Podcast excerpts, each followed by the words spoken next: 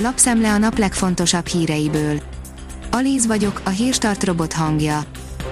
Ma február 27-e, Ákos és Bátor névnapja van.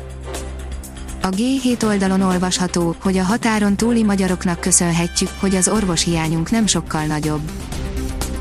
Keletről nyugatra vándorolnak az orvosok Európában, Magyarország azonban különleges helyzetben van. Újra kötelező a maszkhordás a gyöngyösi közterületeken, írja a 24.hu. A gyöngyösi önkormányzat február 3-án döntött úgy, hogy nem kell maszkot hordani a közterületeken. Az M4 szerint Müller Cecíliára hallgatott Orbán Viktor. Magyarországon ismételten intenzíven felfutó szakaszba került a koronavírus járvány, ezért az oltások segítségével minél előbb ki kell alakítani a lakosság védettségét hívta fel a figyelmet Müller Cecília országos tisztifőorvos.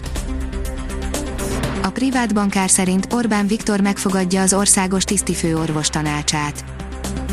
Magyarországon ismételten intenzíven felfutó szakaszba került a koronavírus járvány, ezért az oltások segítségével minél előbb ki kell alakítani a lakosság védettségét hívta fel a figyelmet Müller Cecília országos tisztifőorvos. Az Infosztárt írja, felröppent a pláza és iskolazár híre reagált az operatív törzs. Az iparági szervezetek szerint pedig már a napi működést veszélyezteti az újabb járványhullám a kereskedelemben. Az Agroinform szerint orvadászok buktak Lenógrád megyében. Eljárás indult hat orvadászattal és más bűncselekményekkel gyanúsított férfi ellen. A házkutatások során több száz lőszert, különböző lőfegyvereket és trófeákat foglaltak le. A 444.hu oldalon olvasható, hogy Csárdi Antal, Kósa és a sofőrje felváltva jártak az örökösnőhöz vesztegetési pénzekért. Az LMP-s képviselő rendőrségi dokumentumok alapján azt mondja, bár erről a hatóságok is tudnak, az ügyészség mégsem akarja kihallgatni Kósa Lajost. Elhunyt Bence Izabella, írja az ATV.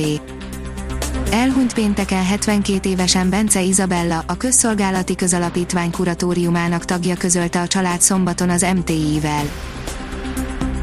A 168.hu oldalon olvasható, hogy országos tisztifőorvos változtatunk az oltási stratégián. Megerősítette, hogy aki regisztrált a védőoltásra, az húsvétig megkapja legalább az első vakcinát. Meredeken emelkedik az új koronavírus fertőzöttek száma, írja a gazdaságportál meredeken emelkedik az új koronavírus fertőzöttek száma és ezzel párhuzamosan nőni fog a kórházba kerülők, sőt az intenzív osztályokon kezeltek száma is, mondta a Délpesti Centrum Kórház infektológus főorvosa szombaton a közmédiának. 100 milliós nagyságrendű kifizetésekkel nem tud elszámolni a Teniszszövetség korábbi vezetése, írja a 444.hu. 200 millió forintnyi áfát nem fizettek be, olyan járulékokat viszont igen, amiket nem kellett volna, óriási volt a pénzügyi katyvasz a szövetségben.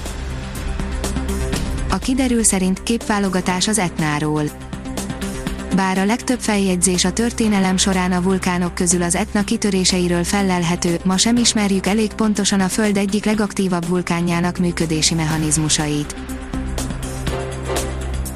A Hírstart friss lapszemléjét hallotta. Ha még több hírt szeretne hallani, kérjük, látogassa meg a podcast.hírstart.hu oldalunkat, vagy keressen minket a Spotify csatornánkon. Az elhangzott hírek teljes terjedelemben elérhetőek weboldalunkon is. Ha weboldalunkon hallgat minket, az egyel korábbi adás lejátszása automatikusan elindul, beállíthatja, hogy az összes korábbi adás, vagy csak az aktuális tematika hírei következzenek. Köszönjük, hogy minket hallgatott!